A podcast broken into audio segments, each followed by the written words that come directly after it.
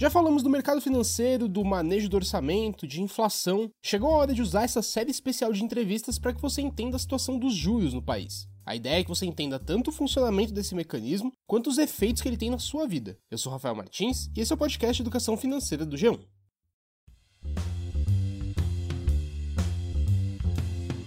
Tem muitos termos que você acaba ouvindo no noticiário de economia que parecem técnicos demais, né? Crise fiscal, política monetária, Selic, câmbio depreciado. Nesse episódio a gente acaba resvalando em todos esses temas, mas com uma linguagem de gente normal para ficar mais fácil de entender. E até a escolha do entrevistado foi especial para deixar essa explicação mais fácil. Eu conversei com o Caio Megali, que junta a experiência do poder público com a experiência da Faria Lima. A gente traz tudo sobre a alta de juros do país e passa pelo que você realmente precisa saber sobre esse tema. Vamos ouvir? Caio, obrigado por aceitar meu convite. Vamos começar explicando o que é política monetária? Por que o Banco Central sobe e desce os juros? Olha, é, primeiro, obrigado pelo, pelo convite de novo, é um, é um prazer estar aqui com, com, vocês.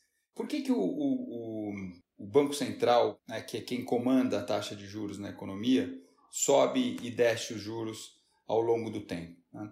É, basicamente, o Banco Central tem uma, uma função que é, é, administrar a quantidade de recursos na economia, né, a quantidade de moeda em circulação na economia e, ao fim e ao cabo, controlar a inflação.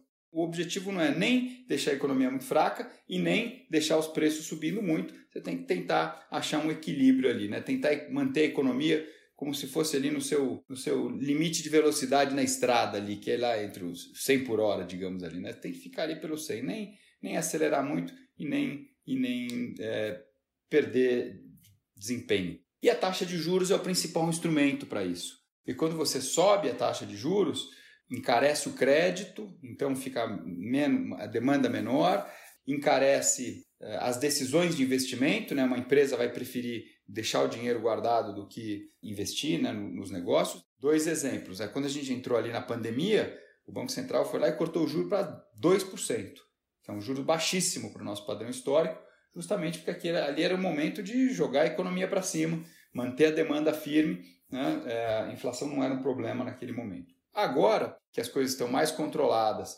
a, o consumo foi muito forte nesse período todo e a inflação está lá em cima, é hora de é, fazer o contrário, né? pisar no freio e trazer a economia de volta para o seu equilíbrio. Bom, o país está num momento de alta das taxas de juros, né? desde o início do ano passado. Por que a inflação não tem reagido a isso?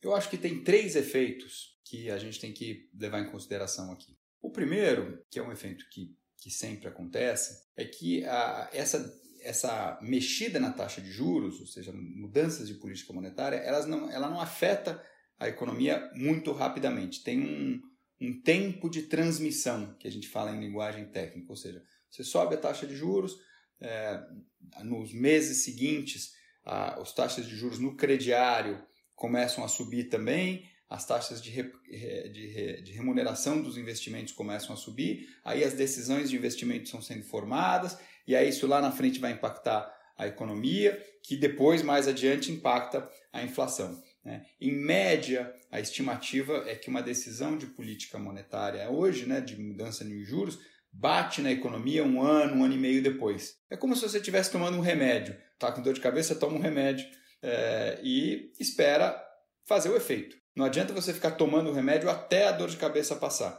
Toma um remédio, faz o efeito. Não deu certo, toma um pouco mais, né? aumenta a dose. Então, esse é um primeiro ponto.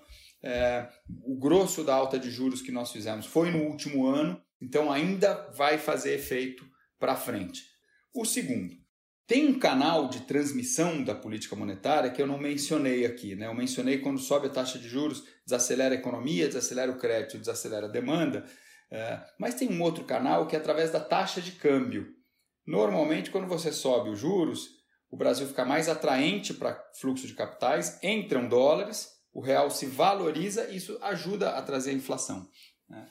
E, o, e esse canal ele ficou durante muito tempo meio que obstruído. O Banco Central ia subindo juros e o real não se valorizava. Né? Por toda a questão de ruído político, ruído das contas públicas que nós tivemos nos últimos anos. Agora, é, ainda tem muita incerteza, nós estamos num ano eleitoral, tudo. É, eu acho que o real poderia ter até se valorizado mais com essa alta de juros que o, que o Banco Central fez, mas o real veio lá dos 5,50, 5,60 para perto de 4,90, 4,80 agora. E um terceiro fator é que a inflação dessa vez não é uma inflação verde-amarela, é uma inflação global. Se você pegar um gráfico com inflação do México, do, do Chile, do Brasil, da Colômbia, dos Estados Unidos, da Nova Zelândia, da Austrália, da Suécia, todas as inflações aceleraram juntos. Por quê? Porque o motivo da alta da inflação é global, é a alta das commodities, né, o choque de custos e tudo. Né? É, então, não dá só, o Banco Central sozinho, nosso Banco Central sozinho, não vai resolver a parada. Agora a gente está vendo outros bancos centrais indo nessa direção. O Banco Central americano já está dizendo que vai subir mais juros. Aqui na América Latina, vários países subindo juros. Acho que isso vai ajudar a conter a parte global da inflação e vai ajudar o trabalho do BC aqui também. Eu volto já com mais perguntas para o Caio.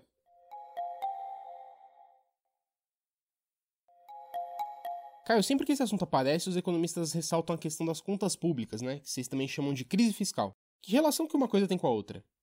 Claro. Qual é o tema aqui da, das contas públicas, né?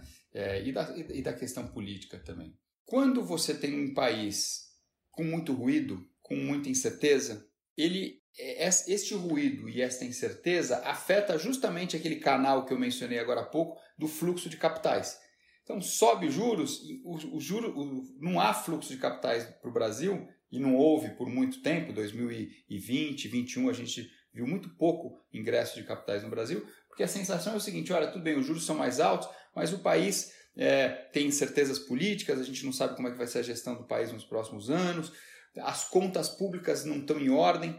E o que, são as contas públicas? É quanto que o governo arrecada menos do que ele, do que ele gasta. Por exemplo, imagina um, um você é dono ali de uma padaria. Você tem você produz pão, vende ali para os seus clientes, etc.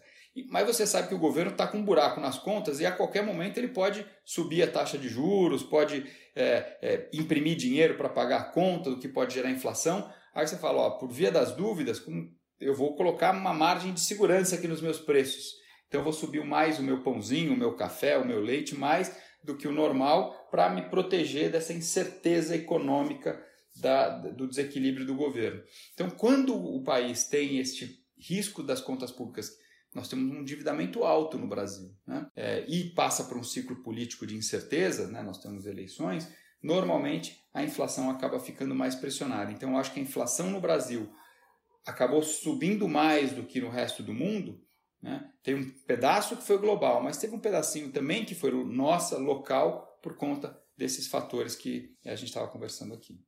Tá, e tem alguma previsão de melhora? Como estão as projeções de vocês? Perfeito. É, nós estamos ainda na fase de tomar o remédio. Né? A dor de cabeça aqui segue muito forte, ou seja, a inflação continua rodando em níveis muito altos. A inflação de março foi é, mais de um e meio no mês. Foi muito forte a inflação por um mês só. E não é uma inflação que tem um culpado, um produto só que subiu demais. Não, é uma inflação muito espalhada já na economia. Então, quando a inflação está muito espalhada, a pancada que você tem que dar para quebrar essa, essa inércia é maior. Então, o que, que a gente acha que vai acontecer? O Banco Central vai subir a taxa de juros para 12,75 na semana que vem, depois mais uma alta de, de um ponto percentual em junho e fecha em 13,75. Né? Esse ciclo todo de alta. Estava em 2 e vai a 13,75. Quase, quase 12 pontos percentuais de alta de juros. Aí eu acho que já é uma dose forte do remédio e aí vai ser o momento de parar para esperar os efeitos acontecerem. O câmbio deu uma ajudada, né, diferente do que estava acontecendo no passado. Os bancos centrais do resto do mundo agora estão ajudando também. Então, tudo leva a crer que é, este trabalho vai ser, vai dar certo. Teve uma coisa que atrapalhou o script, digamos, que foi a guerra na Ucrânia. Quer dizer, na hora que o Putin decide invadir a, a Ucrânia e, os, e, o preço do petróleo sai de 100 e vai para 120, o preço da, dos, dos grãos, né, miné, é, é, milho, soja, trigo sobem mais lá 20, 30, 40%, ficou mais difícil o trabalho para o Banco Central, que vai demorar mais tempo. Então ele vai ter que persistir mais para garantir que todo esse efeito se, se, se, é, é, passe e, e, aí volte a, a, a inflação começa a cair. O que, que nós achamos aqui? Que a inflação ainda sobe até meados do ano, aí começa a descer por conta do, dos juros os juros altos. Né? A inflação vai estar rodando ali perto de 10, 11, o juro vai estar em 13, ou seja, os juros já, são, já viram positivos, os juros reais, o juro começa a ficar em cima da inflação, a inflação vai caindo, os juros reais vão ficando mais altos, né? o juro nominal parado ali nos 13,75, a inflação caindo, e todo esse movimento vai, fazer, vai, vai levar aqui a uma desaceleração da economia, aqui e no resto do mundo, uma virada na inflação e começa a abrir espaço para afrouxar o cinto de novo. Tá, mas agora vamos traduzir. O que isso significa para a população em geral? Perfeito. Como é que isso impacta? Como é que isso impacta na nossa vida, né? É, também tentando aqui fazer todo o processo desde, o, desde a pandemia. Quando nós estávamos ali trancados em casa, veio um estímulo muito grande para o consumo, na, na, na forma de auxílios emergenciais, né? ou seja, muita transferência de dinheiro do governo para as pessoas diretamente, é, em forma de proteção ao emprego, o governo pagou as empresas para não demitir pessoas, e juro baixo, né, que, que, que estimulou o crédito. Então, crédito para você, você está na sua casa, mas pelo menos pode comprar uma nova televisão, uma nova geladeira, um novo, um novo carro, porque o, o, o juro estava muito barato. Então, nós tivemos um período que foi ali de meados de 2020 até mais ou menos meados do ano passado, final do ano passado, foi um período de forte consumo, principalmente de bens duráveis. Aí, passado esse período, a gente veio um período de, de, de euforia nos serviços. Conforme a economia foi reabrindo, viagens, hotéis, aquela, aquela demanda reprimida ali por, por serviços, até jogo de futebol, né? Todo mundo louco para voltar para o estádio de futebol, assistir o jogo de novo. Então, gerou uma demanda forte ali, que também segurou a economia até agora. O que, que a gente deve ir para frente? Agora vai ser uma ressaca desse período. Agora é hora de pisar no freio, é, é, é, deixar o dinheiro guardado ou encarar um período de, de menos renda disponível mesmo, porque a inflação está mais alta, os salários não acompanharam e, e, o emprego também não acompanhou no mesmo ritmo. Então é um período de arroxo de consumo, é um período de, de dificuldade, de, é, é, o, é, é, é o reverso da moeda daquele período de consumo muito forte que marcou os anos de 2020, segundo semestre principalmente, e 2021. Né? Tudo faz parte do reequilíbrio. Teve um exagero de consumo ali que era importante naquele momento para manter a economia funcionando. Agora a gente tem que passar por uma ressaca de consumo, renda caindo, é, a gente não vai conseguir comprar tudo no supermercado porque muita coisa subiu, então vai ter que ser, mais seletivo. É, e a expectativa é que com isso baixe a fervura, a temperatura, que é a, que é a inflação, né? É, a, a febre caia lá do 41, 40 de volta para 37, ou seja, a inflação sai de 10, 11 e volta aqui para o nível normal de 4, 5%. Aí os juros caem e aí a gente vai voltar a poder a, a ter renda, consumo ao longo de 23, 24. Mas no curto prazo aqui é momento de arroxo mesmo.